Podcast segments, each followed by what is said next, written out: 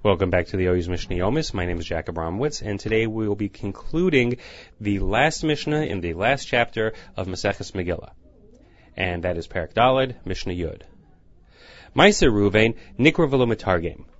The incident of Ruvain, and we'll explain what that is momentarily, that is read, but it is not publicly translated. So let's see what that is over in the Tosos Yontiv, Maisa Ruvain, V'yishkav es bilha pilegish aviv. So that's the incident where he moved his father's bed from the tent of Bilha. So Nikra Bebeis HaKnesses, it's read in Shul, v'lo mitargem, but it's not translated publicly. Dechashinan lignoso. We're worried about embarrassing him. It's not respectful, and that's the opinion of Rashi. Haran Kosov Mishum Kavod Yaakov. The Ran says that it's not uh, Ruvain's honor that we're worried about, it's Yaakov's honor. It's disrespectful to him. Back in the Mishnah, Maisa Tamar, Nikra Umatargem. The incident of Tamar is read and translated. Now there are two different incidences involving two different women named Tamar, and again we'll see what those might be shortly. Maisa Egel Harishon, Nikra Umatargem. The first incident with the golden calf is read and translated. Vahasheni Nikra Velomitargem. But the second, while it's read, is not publicly translated. Birkas Kohanim, just as Birkas Kohanim. We'll see what that is. Maisa David va'amnon, lo nikroin velo mitargamin. The incident with David and his son Amnon is neither read publicly nor translated publicly, so we don't have that as a haftarah. Ein maftirin b'merkava. We also don't have a haftarah with the vision of the chariot. Rabbi Yehuda matir, but Rabbi Yehuda allows it. Rabbi Eliezer Omer, Ein Maftirin Bahoda Es Yushalayim. Rabbi Eliezer says that we don't have a Haftarah with this rebuke calling out to Yerushalayim. Let us look in the Bartenura. Maisa Amnon v'Tamar. The incident of Amnon and Tamar. So while the Mishnah just says Maisa Tamar, the Bartenura says Maisa Amnon and Tamar. So that's two children of David. They were half siblings, and one forced himself on the other, who was a girl quickly diverting into the Tosos Yantiv. Hiksha al zeh. The Tosos Yantiv doesn't like the explanation that it's the story of Amnon and Tamar. Shahari Amnon asa hamaisa, because Amnon did the deed, v'Tamar anusa haisa, and Tamar was an unwilling victim. Ulakach nira maisa Tamar v'Yehuda. So it makes more sense to say that it's the incident of Tamar and Yehuda, different Tamar. The time of the Gemara, and the reason is given in the Gemara the shvachehu, because it's for her praise, the udi, that she confessed. Velo kashid de lo nakat Yehuda, and it doesn't bother us that it doesn't say that it's the incident of Yehuda. Mishum dahava mina ovda de Yosef, because then I would have thought that it was his involvement with the sale of Yosef. So it calls it the Maisa Tamar, but that leads to a little confusion which Tamar we're talking about. Back in the Bartenura, Maisa Amnon v'Tamar Nikra umitargem. So the Bartenura feels that it's the incident of Amnon and Tamar, which is read but not translated. Velo chashinan likra de David, and we're not worried about David's honor. Amnon ben David, because this area doesn't call him Amnon the son of David. Lekaman, as we're going to explain in a little bit when we talk about the incident of Amnon and David. Maisa Egel Harishon Nikra Umitargem. The first incident with the Egel Hazahav, with the golden calf, is both read and translated. Velo chashina and liquid Yisrael, we're not worried about Israel's honor. Maisa Egel Hasheni, but the second incident of the golden calf is read and not translated. Min Vayomer Moshe El Aaron, from Moshe spoke to Aaron. Ad v'yar Moshe es ha'am, until the part where it says that Moshe saw the nation. Upasik v'yuguf Hashem es ha'am, and the last verse where it says that God struck the nation. Kol elu v'lo mitargamin. All of these are read but not publicly translated, mishum yikra de Aaron, because they are not respectful to the honor of Aaron. So our Mishnah just says Birkas Kohanim. So what does this mean? So the Bartenura fleshes it out. Birkas Kohanim nekroim v'lo the priestly blessing is read but not translated. Again, let's skip over to the Tosos Yontif for a moment. Since the Mishnah just says Birkas Kohanim, you might read that piece of the Mishnah to say Birkas Kohanim, Maisa David va'amon, lo nekron v'lo metargamin. You might think that like the incident with David and Amnon that the priestly blessings aren't read in public. So he says, "Bavadai de Birkas Kohanim e efsher lafarish to ein nekroin." For sure, you can't say that the priestly blessings are not read publicly. To ein svara lomar shetahe haTorah nikres betzibor. It's impossible to say. It's just beyond logic that the Torah is read publicly, not in its entirety. Masha Bahaftaras. This is not the case with the Haftarahs, like we're talking about David and Amnon. The Belavhachi in Hanavim Nekroin Bishle Musan. Even without this story of David and Amnon, the Nevi'im, the books of the prophets, are not read publicly in their entirety. Umaharam, Nira de Gares, and the Maharam appears to have a text that says, V'chein Birkas Kohanim. So that he would read the Mishnah that the second incident of the Egel is read and not translated, V'chein Birkas Kohanim, and such is also the case with the priestly blessings. Now back in the Bartenura.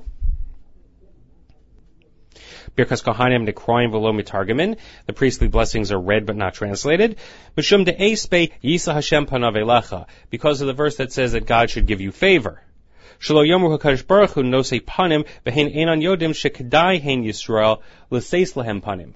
We, we don't want to have the appearance of favoritism that people should think that we're asking that God favor us and that we've done nothing to deserve it. They don't know that we deserve it and they're going to think that we're asking for nepotism or something. Maisa David va'Amnon, the incident of David and his son Amnon. Lo Nekroin b'Haftarah, it's not read in the Haftarah. V'lo Metargamin, and it's not publicly translated. Kol Osan Psukim shekasuv behen Amnon ben David. All those verses that say Amnon the son of David. Amnon was not a good guy, so it's not respectful to David to attach his name to him. Oson shenemar bahen Amnon stam. But those that just talk about Amnon without mentioning David, ha amrinan lael, maisa Amnon v'tamar, nikra umitargem. We said earlier, the understanding of the Bartenura is that the incident of Amnon and Tamar, which doesn't call him the son of David, those can be read and translated. In Maftirin b'Merkava, we don't have a haftarah from the vision of the chariot. Dilma asu lishule ula because we don't want people to get curious and to inquire and dig into it. They're not going to understand it. It's just going to confuse them. For Rabbi Huda Matir, but Rabbi Huda permits this, the halacha kamoso, and the halacha does follow his opinion. Ein Maftirin Bahoda Es Yushalayim, and we don't have a Haftorah from this chapter of Yechezkel that calls out Yerushalayim, B'Shum Yikra the Yerushalayim, because of the honor of Yerushalayim, Ein Halacha Rabbi Eliezer, and the Halacha does not follow Rabbi Eliezer, so we can indeed have this chapter from Yechezkel as a Haftorah. That is the end of the last Mishnah. That is the end of the last chapter. That is the end of Maseches Megillah. Stay tuned, and we will be beginning Moed Katan immediately after this.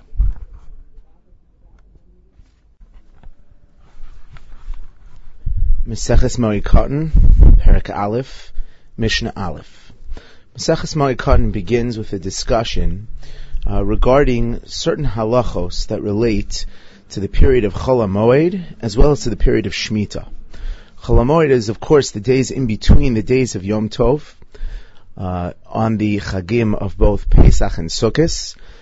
And during these days, basic malachos are prohibited. However, there are numerous exceptions that are permitted uh, for the purpose of the moed. Among the qualifications to determine whether or not a particular malacha is permitted or prohibited on Cholamoid is the question of number one, whether it's a davar ha'aved, whether or not it's something that will cause an extraordinary loss to somebody or a irrevocable loss. And as well, if it's something that's a tircha yisera, if it's something that is an excessive type of work, um, and these two issues come into play in terms of our first Mishnah.